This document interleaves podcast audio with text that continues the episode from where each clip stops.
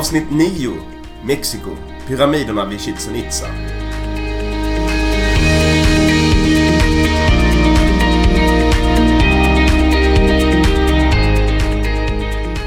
Tortilla! Enchilada! Burrito! Tacos! Tequila! Små mustascher och stora hattar. Fantastiska stränder. Pyramider och spännande ruiner. Vi ska alltså till Mexiko som har ett enormt utbud, åtminstone om man reser som independent och gör det riktigt billigt. Dessutom så finns ju ett av jordens sju moderna underverk här och det är ju mayalämningarna vid Chichen Itza. Ja, exakt. Tanken är ju nu att vi ska inleda en odyssé genom hela Centralamerika med fristående avsnitt. Och det bygger till stor del på en backpackingresa som jag gjorde under hösten 2013. Men vi startar i Mexiko, där har du också varit Matilda. Mm, fast ungefär tio år tidigare än dig. Ja. Du är lite sen. Det är sant. Det är sant. Så är det alltid. Mm-mm. Eh, nästa stopp på den här centralamerikanska resan det blir då i avsnitt 15 när vi ska till Belize. Och där har du inte varit. Nej, det har jag inte. Nej, precis. Och sen tänker vi bland annat besöka Guatemala och Costa Rica och Nicaragua. Men det blir lite senare. Okej, men eh, då kör vi igång. Det gör vi.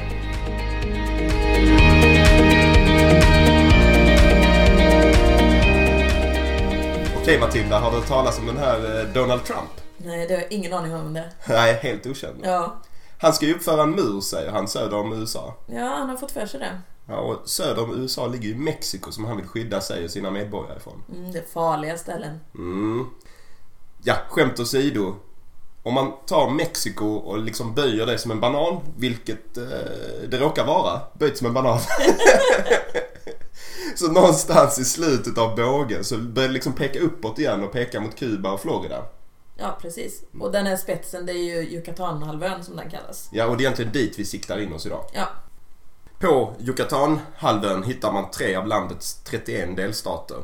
Och två av dem ska vi besöka idag. Det är dels Quintana Roo, där du har världsberömda turistorter som Cancún, Playa del Carmen och eh, Tulum. Och sen så ska vi då till Yucatan, alltså samma namn som själva halvön. Och där hittar man då ett av jordens sju moderna underverk, Chichen Itza. Mm. Det stämmer. Och eh, varför ska man åka hit då, tycker du? Jag skulle säga att det finns tre saker som får eh, turister att vallfärda till Mexiko. Det är stränderna, det är maten och sen så är det då de här fantastiska kulturella lämningarna som finns ifrån gamla högstående kulturer. Mm.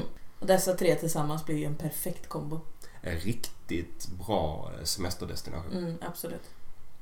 Hur kommer man till Mexiko? Jag skulle säga att 99% av turisterna kommer dit med flyg. Skulle, Ja. ja.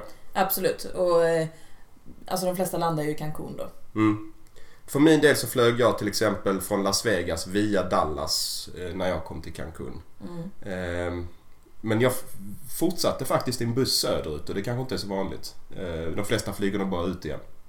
Ja, alltså när jag var där så bodde jag i Dallas och då flög vi direkt till Cancún och sen tillbaka därifrån helt enkelt. Så att det är väl det vanligaste att man bara flyger dit och hem liksom. Ja. Och Chichen Itza som då är huvudgrejen i det här avsnittet, även om vi kommer att prata om annat eh, i regionen, är ju ett ställe som de flesta tar sig till med en dagstur ifrån sin turistort, alltså ifrån Cancún eller Playa del Carmen eller Tulum. Mm. Men jag tänker ju då håsa en helt annan metod hur man ska ta sig an det här underverket. Och det är liksom det som är den stora grejen i det här avsnittet egentligen. Spännande. jag anar ironi. Ja, vem kan åka hit? Det är ju egentligen för alla kan man väl säga. Eh, Det är ju... Alltså en del åker ju dit och bara solar och badar och, och tar någon dagstur som du var inne på. Och sen så är det ju vissa som är mer äventyrsresenärer som åker dit och gör det mer på ditt sätt. Och, så det, ja, det finns på är öppet för många liksom. Högsäsongen är ju framförallt under jul och nyår. Och då ska man ju kanske undvika att åka dit egentligen. För att det är ju väldigt mycket folk och en mycket högre prisbild. Eh, regnsäsongen är ju från maj till ungefär mitten av oktober. Och då är det ju en hel del sena eftermiddagsskurar. Och det är ju oftast, alltså då kommer det världens skur och sen så är det över liksom. Eh, men detta är ju också orkansäsongen på halvön. Jag var där under den tidsperioden och jag fick ju uppleva vid ett par tillfällen de här extrema eftermiddagsskurarna. Men det är ju ingenting, alltså det är en timme max. Mm, Sen är det över. precis, sen är det över och då kommer ju solen igen oftast. Så att... Torrsäsongen däremot har man ju från då oktober till maj ungefär. Mm, och det är då de flesta väljer att åka Mm. dit. Mitt upplägg då i eh, Mexiko var att jag var där i ungefär en vecka. Och då satte jag upp en bas i centrala Cancun. Och jag fick en helt fantastisk start. Eh, jag bodde på ett hostel som hette Hostel Cabe och det är ett av de bästa hostel jag har bott på någonsin. Eller ett av de mest trevliga åtminstone. Och ganska billigt också för den delen.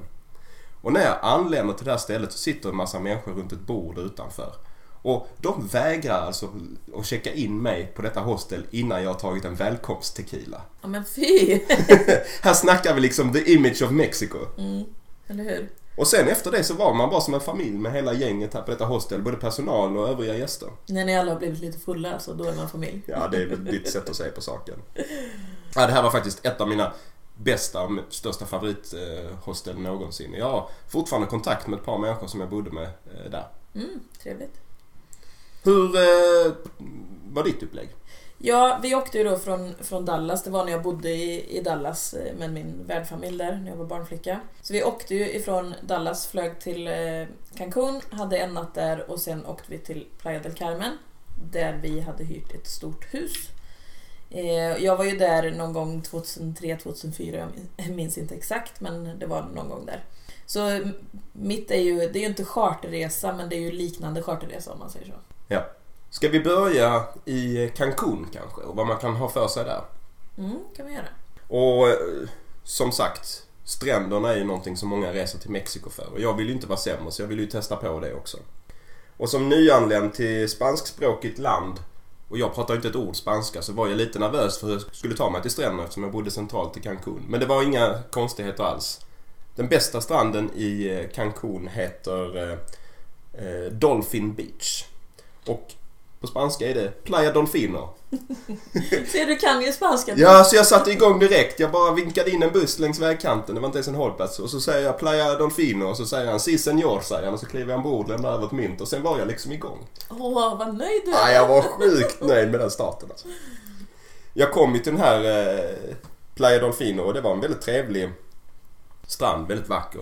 Fin färg på havet och sådär. Och ganska ödsligt i förhållande till vad jag hade tänkt mig. Men där låg några stycken all inclusive hotell och där låg ju alla turister och trängdes. Ja, det är klart. Du låg dem på... Vid poolen på, istället. Ja, precis. Eller inne på området. Där. De har ju ofta sin egna lilla strandbit liksom. Ja, så det var ju stort sett bara jag på den vanliga allmänna stranden. Mm.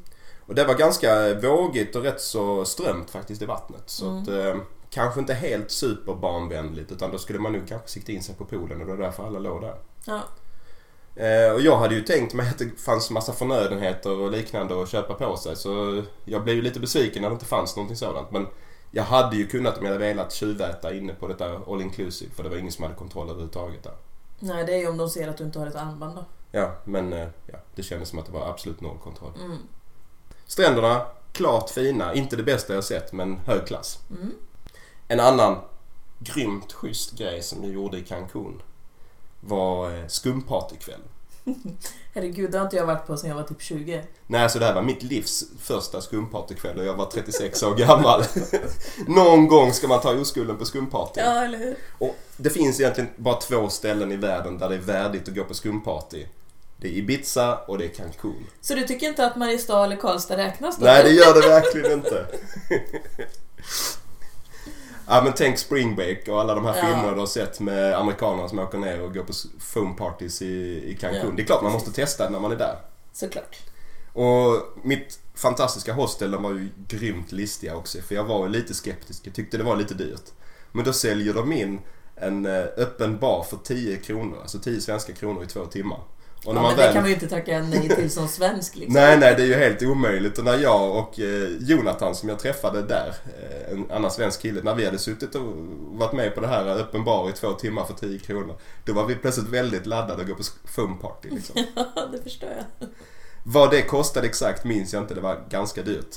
Eh, men då fick man ju på köpet, alltså vad ska man säga, en övervakning. Alltså Aha, folk okej. hade verkligen koll på en så att man kände sig väldigt säker. Och sen så var det ju obegränsat med sprit. Men vadå, stod det någon som kollade på en, alltså hade ansvar för några stycken då och kollade så att de eh, Ja, var de, typ, okej och kom hem ordentligt och typ så? ja, de mer eller mindre räckte upp handen och sa vi tar ansvar för att ni kommer hem ikväll. Jaha. Så ja, de var rätt- vana vid det Värsta fyllan med andra ord. Ja, tydligen. Mm. Så det var ju fri starksprit på, ute på borden och sen så var det ja, fullt skumkrig. Jag minns ju att vi stod och kastade skum på ett gäng reda kinesiskor. Det, liksom, det var en riktigt kul kväll. Det är det du kommer ihåg. Kanske lite till. På kvällarna i Cancun hänger man på torget. Det är där alla mexikaner, alltså alla lokalborna samlas. Och det är där man ska vara. Det är där allting händer. Fantastiskt matutbud. Vi kommer till det lite senare. Men är det på, på torget, är det så små vagnar typ som står eller är det på restaurangen när man äter eller? Ja, det är små vagnar. Ja. Eh, Som en liten matmarknad typ eller vad säga. Ja, du kan kalla det för en matmarknad. Och det är liksom att du, du går och plockar på dig smårätter där. Så du kanske Mm. köper tre olika rätter. Och finessen är liksom att det är inte så himla starkt. Utan du kan själv dosera på av de starka grejerna. Det passar ju mig då. Ja, det skulle till och med passa det. Ja. Helt otrolig mat. Alltså tacosen där är något av det bästa jag har ätit. Mm. Alltså Mexiko överhuvudtaget, det är ju typ den bästa maten som finns i världen. Gjorde du några typ utflykter från Cancun eller alltså några sådana tips? Ja, jag har faktiskt en eh, riktigt bra utflykt. Okej. Och den gjorde jag tillsammans med en norska som heter Camilla. Mm. Som också bodde på mitt hostel. Och då åkte vi till eh, en ö som heter Isla Mujeres. Islamieres. Ja. Ja, vad tror du det betyder? ja, ingen aning. Det betyder kvinnornas ö. Oh, det låter som en bra, bra, ett bra ställe. Ja, det är klart man måste åka dit. Ja. Det, det sägs ju att spanska kaptener förvarade sina älskarinnor där. Okej, jag kanske ångrar mig. det Det kanske inte var så bra Isla namn. Mujeres. I alla fall, jag och Camilla vi åkte dit en eftermiddag och man tar sig dit genom att ta lokalbuss eller taxi som i vårt fall till eh, en by som heter Punta Sam och därifrån åker man då över med en färja. Och hela ön är som hämtad ur en mexikansk eh, turistbroschyr. Alltså det är små idylliska stränder, en mysig by och sen så är det pina coladas och Det låter vackert vatten och ja, riktigt god skön stämning. Mm. Och så har jag ett specialtips. Leta upp kyrkogården, den färgglada kyrkogården som finns inne bakom byn. Den är riktigt häftig också. Okej. Mm. Camilla blev så förälskad i den här platsen att Ja, vi åkte ju tillbaka men hon flyttade dit sen ett par dagar på sin resa för hon tyckte det var så otroligt mysigt och gött där, liksom. Okej, alltså man kan bo där ute också då? Det... Ja, det är verkligen en rekommendation att om man har Mm. lite tid eh, på Yucatanhalvön så ska man lägga ett par nätter och bara relaxa ute på eh, Isla Mujeres. Okej. Fantastiskt ställe. Men jag hade inte tid att stanna där med för jag skulle vidare söderut och till bussen till Chetumal som ligger nära gränsen till Belize. Men det är en helt annan historia. Den tar vi i avsnitt 15. Mm. Ja, när jag var där så var jag i Tulum. Mm, det fick jag ju stryka som, ja, det är jag fortfarande bitter över. Det var verkligen en, en plats som jag ville till. Mm. Du får berätta lite om Tulum. Ja, alltså jag och pappan i min värdfamilj åkte dit då på en dagstur. Eh, och då, det är ju liksom mayaruiner. Ett område med massa mayaruiner som eh, är bevarade. Så vi åkte dit och eh, hade en eh, guide där då och gick runt och ja, såg detta området. Det är helt fantastiskt och ruinerna är ju väl bevarade och väldigt fina. Och man fick liksom gå upp på någon av de här höga, ja men typ som en liten pyramid där. De är byggda som små pyramider. Man fick ju gå upp, eh, klättra upp på dem och sådär, så det var helt fantastiskt. Eh, sen finns det även i Tulum en väldigt, väldigt fin strand. Den är inte speciellt stor men den är alltså jätte, jätte, jätte, jättefin. Den ligger väldigt fint och vattnet är ju liksom där turkosa, alltså paradisstränder nästan liksom. Så det kan jag absolut eh, rekommendera. Det, det som är riktigt unikt med Tulum, Tulum, och du får ju rätta mig då, det är just den här mixen av en världsklassstrand och världsklassruiner Ja, jo men på precis. samma plats. Ja, exakt. Alltså det finns ju, jag menar åker man dit en dagstur, alltså du kan ju lägga en hel dag där för du kanske inte går runt i, bland ruinerna i åtta timmar men alltså om du går några timmar bland ruinerna och så går du ner på stranden sen så har alltså du kan ju lägga mycket tid där. Och det är ju också en poppis destination att faktiskt bo på. Mm, det är det. Det är många som gör. Playa del Carmen då? Ja, Playa del Carmen, alltså vi bodde då, hyrde ett hus lite utanför Playa del Carmen så vi åkte ju in på kvällarna ibland. Eh, och alltså, det är väldigt, väldigt mysigt liksom. Det är det är typiska med, med lite butiker och restauranger ut med gatan och så lite turistiskt är det ju liksom men ändå väldigt mysig stämning på något vis. Jag gillar det faktiskt. Nu är det ju väldigt länge sedan jag var där så det har ju säkert exploaterats mycket mer sedan dess. Men äh, mysigt ställe faktiskt, tycker jag. Sen var ju jag även iväg på eh, till någon sån här eh, park typ. Chelha heter den och där eh, jag simmar med delfiner. Vilket ju var en fantastisk upplevelse men det hade jag ju inte gjort idag när man vet liksom Alltså man är lite mer påläst idag om saker och ting och jag hade ju aldrig valt att åka till en, en park där de håller delfinerna och simma med dem idag liksom. Nej. Du är ursäktad med att det var kanske en 15 år sedan det var där. Mm, precis, jag var inte så påläst då som jag är nu. Men du, eh, ja, du fick ju skippa Tulum, men eh, du kom i alla fall till Chichen Itza, vilket jag vill till, så vi är lite så här, jag är avis på dig och du är avis på mig. Ja, men det är lite så, vilket gör att vi nu kan hamna där någon gång ändå, till Ja, sist. eller hur? Även ihop då. Mm. Chichen Itza och jag... Alltså hela grejen med det här avsnittet, eller den stora grejen med det här avsnittet är att ge ett supertips på hur man ska tackla Chichen Itza. Mm. För det är många som blir väldigt besvikna på Chichen Itza. Och eh, med tanke på att det är ett av jordens sju underverk så ska man inte behöva bli det. Men nästan alla, här snackar vi också återigen 99% kommer ju dit med en dagstur ifrån eh, Playa del Carmen, Cancún eller eh, Tulum. Mm. Och då kommer man dit vid lunchtid. För det är en rätt bra bit att åka ändå. Och då är det så sjukt varmt så du bara går och toksvettas och så kanske du inte är Alltså, inga fördomar om charterturister men det kanske inte är de som är mest intresserade av kulturella lämningar. Men de tycker Mm. ändå att de vill göra någon upplevelse på sin resa. Och då väljer de naturligtvis att åka till Chichen Itza. Men så kommer de dit och det är bara så himla varmt så att de liksom inte kan uthärda det. Så det är enorma horder med, med turister och massa souvenirförsäljare och så här. Det blir inte bra. Nej, och är det så att de flesta åker på en dagstur ifrån sitt boende så kommer ju alla ungefär samma tid också. Ja, precis. Så det är, då är det ju som mest folk vid lunchtid när de kommer liksom. Och det är därför som jag då vill håsa mitt sätt att tackla Chichen Itza. Tänk precis tvärt emot alla andra. Du vill naturligtvis vara där när det är som bäst och svalast. Tidigt på morgonen. Eller då möjligen sent på eftermiddagen. Men tidigt på morgonen rekommenderar jag. Mm. Och hur gör man då?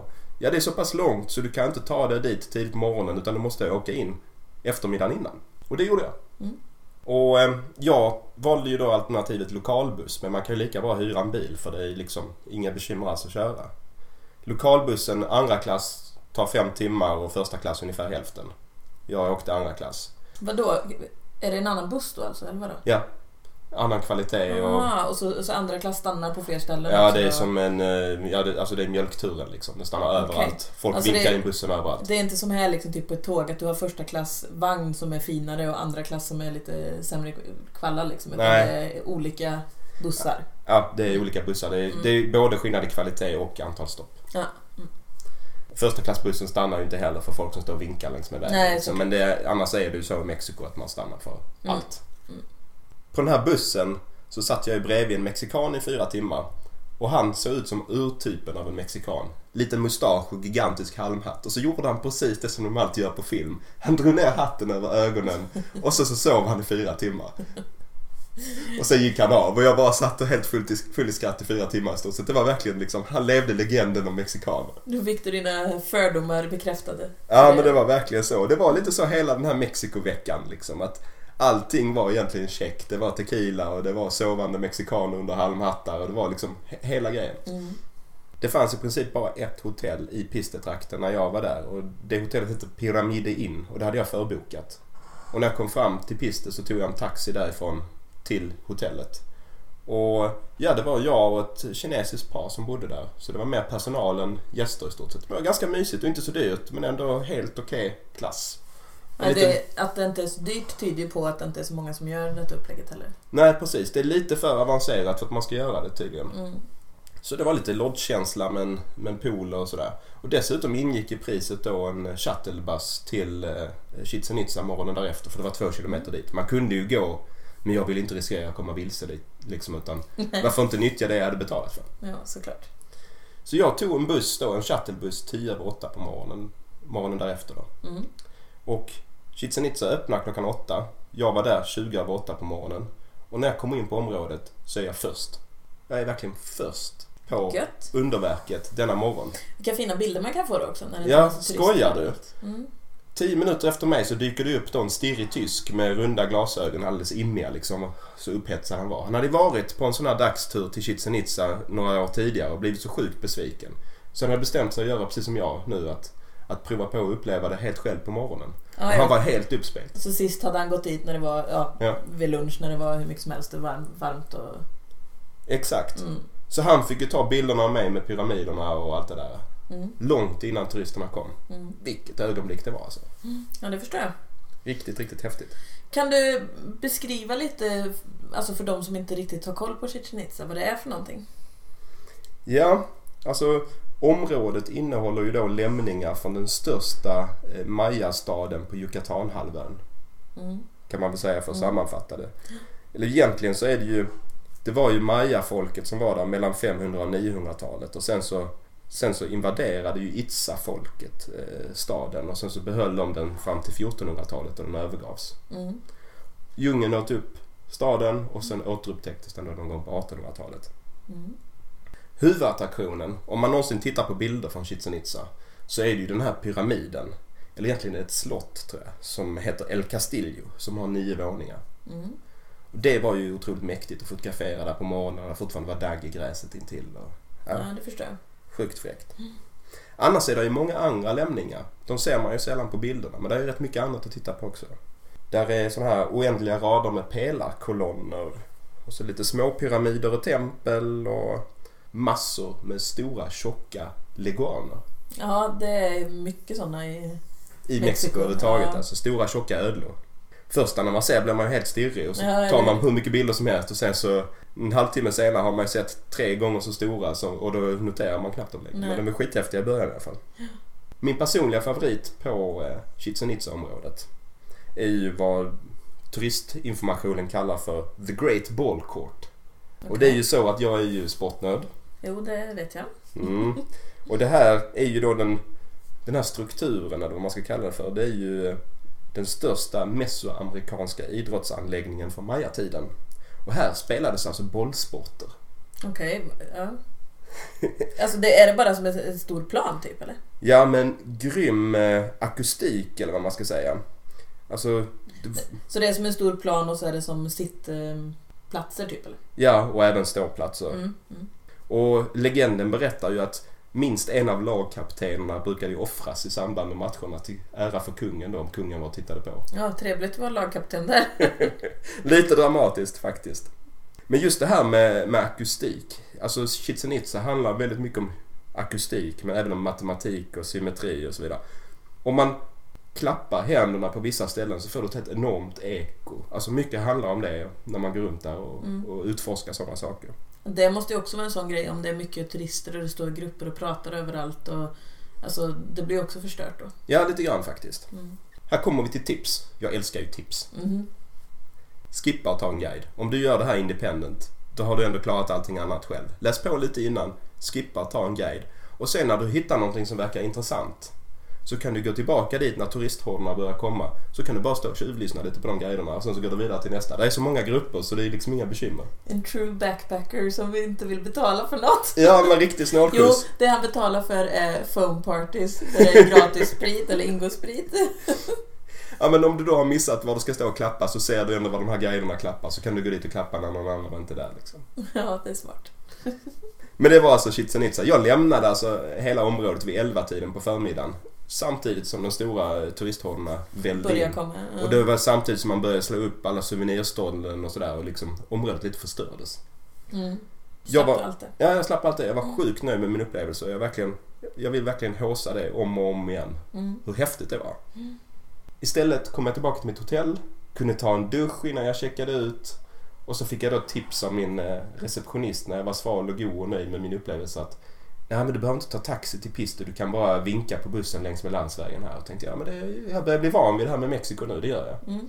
Och när jag stått och väntat där i 20 minuter och det började bli varmt så kände jag att det kanske inte var en så bra idé ändå. Jag vet inte när bussen kommer. Nej. Men då bromsade en jeep in med ett gäng mexikaner och hojtade och tyckte att jag skulle åka med dem. Och ja, det gjorde jag. Det gjorde du. Du liftade lite där alltså. Ja, och det var ju inte mamma nöjd med när hon hörde om Nej. mina historier. Liksom. Det Att, förstår jag. alltså du kan ju tänka hur det låter hemifrån. Lifta i Mexiko. Mm. Det är ingenting man ska göra. Nej. Men... Ja, vi Det kom- gjorde du i alla fall. Det gjorde jag och det gick hur bra som helst. Och jag liftade till en ort som heter Valladolid som jag hade åkt igenom eh, dagen tidigare då på vägen till pisten. Mm. Och då kände jag när jag kom igenom Valladolid att det såg väldigt intressant ut. Och väldigt mysigt. Så att jag hoppade av där eh, och tog några timmar innan bussen skulle gå till Cancun och då utforskade jag stan. Mm. Så det var mer spontanstopp där? Det var inget du hade Det var inget jag planerat men jag vill faktiskt rekommendera det. Om man nu gör den här independent-turen till Chichen Itza så tycker jag man ska stanna till i Valladolid på Mm. vägen dit eller hem. Mm. Lägga ett par timmar, det räcker. Det är liksom, ja, små, eller det är en småstad med koloniala byggnader i väldigt fina pastellfärger. Mm. Och sen så vill jag rekommendera på spriten, där är ju ett tequila-museum. Därför åkte dit eller? Ja, det skulle man ju kunna tro. Det drivs i privat regi. Eh, inget inträde, Mm. utan hela grejen är att man ska handla efteråt eller dricksa. Så jag hade en guide som gick med mig och berättade Ja. om tillverkningen och så. Sen när man var i mål då på det här museet så skulle man ju dricka en massa olika sorters tequila som de, Herregud. med ja. olika lagringstid. Så jag var ju ganska på lyset där nästan. Ja, det förstår jag. Men jag köpte ingenting. Jag bara gav guiden lite dricks och han verkar nöjd med det. Ja. ja, då får han ju någonting i alla fall. Liksom. Ja, Så ja. Så det var ju... Satt man där lite på lyset och åkte tillbaka till eh, Cancun. Ja, det lät väl trevligt. eh, när du åkte iväg på den här resan, vad gjorde du för förberedelser inför ditt Mexikobesök? Ja, egentligen behöver man inte förbereda så mycket. Alltså det är ju att bestämma sig för att man ska göra den här eh, approachen på Chichen Itza. Gör man det, man bestämmer sig för det. Då kanske man ska boka ett hotell eller ett rum i Piste så att man inte står utan. Ja. För där är inte så många alternativ. Det är väl egentligen det man ska förbereda. Mm. Hur är det med säkerheten då? Jag menar Mexiko är ju inte världens säkraste land. Nej, men du kunde ju samtidigt höra mig berätta om hur jag liftade till och med. Ja, men det kanske inte de flesta gör för folk är lite smartare än så kanske. Det kan vara så. Men det kan också vara så att Yucatanhalvön känns ju som väldigt civiliserad. Alltså Mexiko är stort det finns ju olika delar Ja. av landet. Så är det ju. Alltså, jag menar som... Förut så var ju Acapulco en väldigt stor eh, semesterort för amerikanerna. Och är väl fortfarande, men det minskar ju mer och mer för där har det blivit väldigt mycket våld och gäng och sådana saker liksom. Ja. Men just Yucatanhalvön är ju... Alltså det är ju turister, alltså det, det, det är ju inte någon stor säkerhetsrisk på det viset där. Absolut inte. Och när man går ut på torget då kvällstid och käkar där, det är bara idyll alltihop. Mm. Liksom. Mm. Man behöver inte alls vara rädd för mörkret. Nej, jag menar det är väl lika farligt i så fall att vara på Mallis typ. Ja. Mm. Priset, när jag kollar nu här senast, eh, ett halvår framåt i tiden, så får man ge från eh, Arlanda eller Kastrup någonstans runt 5000 plus minus en tusenlapp för tur och tur till Cancun. Mm. Inte så farligt faktiskt. Nej, faktiskt inte. Och det är som en lång sa, flygresa liksom. Ja, det är en lång flygresa. Så att, eh, men, men det är klart värt det. Och eh, boende kan man ju få otroligt billigt. Och Mm. mat är också väldigt billigt. Så att det Mm. behöver inte bli en så dyr resa. Mm. Ja, det här med maten alltså. Jag älskar mexikansk mat. Och här i Sverige går det ju, alltså det är ju svårt att få tag på mexikansk bra mat här. Ja, det har ju kommit en lite utveckling de sista åren Ja. som har gjort det lite bättre. Men innan det så var det ju bara de här hårda tacoskalen. Och, Ja, precis. Och jag som har bott i, i Dallas, som är, alltså Texas, som är så nära Mexiko också, där finns det ju väldigt mycket bra mexikanska restauranger. Men när man kommer ner till Mexiko, oh vad gott det är. ja, det är helt sjukt. Alltså. Vi var inne på det här med att mexikanare gärna lever legenden om sig själva. Mm. Eh, när jag hade varit på stranden i Cancun och skulle tillbaka så var jag väldigt, väldigt hungrig då. Och fick nödlanda på Donken. Nej, Ja, det är skämmigt att man äter Ja. McDonalds när man är i Mexiko eller faktiskt. hur? Ja. Men även eh, mexikanska do- McDonalds lever liksom legenden av sig själv. För till pommesen, inte fasen får man ketchup och inte fasen får man majonnäs. Vad får man då? Trögflytande jalapeno-sås. Grön. Uh. Ah, inte sådär jättegott faktiskt. Men är det jalapeno så är det. Ja, Är det Mexiko så är så det. är det. Mm. Du, ehm, visserligen har jag varit i regionen men man blir ju sugen nu när vi sitter och pratar om det och åka dit igen. Vad är det man ska kombinera Mexiko med egentligen då? Ja, alltså man kan ju, alltså som du gjorde, ta fler länder i Centralamerika. Ja, kan man ju absolut göra. Eller man kan även eh, kombinera det med USA om man vill det ju. ja precis. Det är ju jättebra Mm. flygförbindelser eh, till USA från Mm. Cancun. Och sen fick jag ett tips eh, på plats som jag inte själv hade tid att utforska men det är ju ruinerna i Palenque. Det var ju de som hävdade att det var ännu fräckare Maya-ruiner än Chichen Itza och Tikal för den delen i Guatemala. Okej. Och det är väldigt, väldigt få turister där i förhållande till de här andra ställena. Mm. Så Palenque kan också vara någonting att ta sikte på i södra Mexiko. Mm. Tycker du att det finns något liknande som man kan rekommendera? Alltså Maya-ruiner är ju häftigt. Mm. Tikal nämnde jag nyss. Eh, det ligger i Guatemala och dit kommer vi till i ett senare avsnitt. Det är en av mina häftigaste destinationer jag varit på faktiskt. Mm. Palenque då också som jag sa nyss när vi pratar Maya-ruiner. Stränder, ja det vet både du och jag och alla lyssnare att det finns ju överallt i världen. Ja, så är det ju. Absolut. Sen var det ju fantastiska stränder här men det finns ju fantastiska stränder på andra ställen. Så är det ju Mm. definitivt. Men maten, den finns ingen annanstans. Nej, det gör den inte. Det är bästa maten ever. Skulle vi åka dit igen? Vi har ju tjatat lite om det och det, det känns ju som att vi skulle göra det va? Ja, jag skulle absolut vilja åka till Mexiko igen. Och då skulle, för jag, alltså när jag var där så åkte jag ju som sagt med min värdfamilj och vi hade hyrt ett hus och hela den här biten. Liksom. Eh, Jag skulle vilja åka dit mer som backpacker. Liksom. Mm. uppleva det på det viset också. Jag träffade faktiskt någon familj som backpackade eh, Mm. med barn. Och de hade inga bekymmer med det överhuvudtaget. Mm. De hade verkligen älskat hela upplevelsen. Mm. Jag skulle ju gärna vilja se Chichen Itza också. Ja, det är bara en deal om jag får se Tulum. Ja, det är jag med på. Då tar vi det. Ja. Ska man ha mer info letar man upp min dagbok på nätet www.rickardarfredsson.se och så letar man fram, sig fram till eh, resan jorden runt 2013-2014 och där är det då datumen 25 till 30 september 2013 om man vill läsa ännu mer om det här som vi har pratat om idag. Mm. Sen har vi då våran stående punkt. Sammanfatta med tre ord. Då tänker jag att jag kan ju få ta ett ord där i alla fall då. Kör hårt.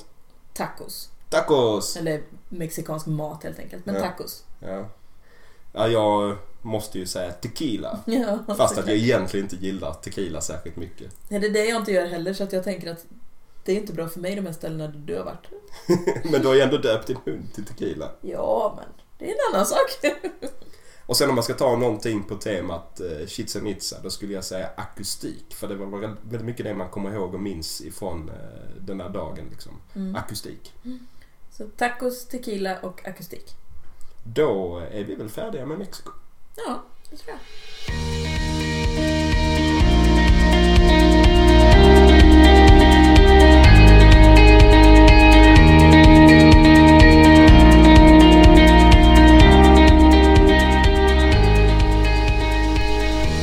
Gärna in på vår hemsida www.resta.se där vi bland annat lägger ut bilder från våra resor.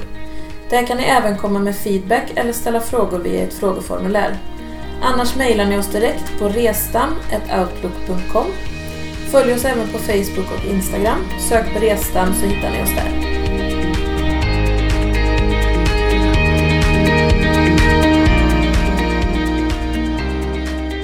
Då lämnar vi eh, Centralamerika för ett tag. Och i nästa avsnitt ska vi göra något så ovanligt som en avstickare till Europa. Mm. Och vi tänkte oss ett litet bortglömt hörn av Storbritannien, nämligen Nordirland. Och där hade vi en fantastisk dagstur eh, för inte så länge sedan när vi besökte Belfast och Giants Causeway. Det kan vara värt att lyssna på. Absolut.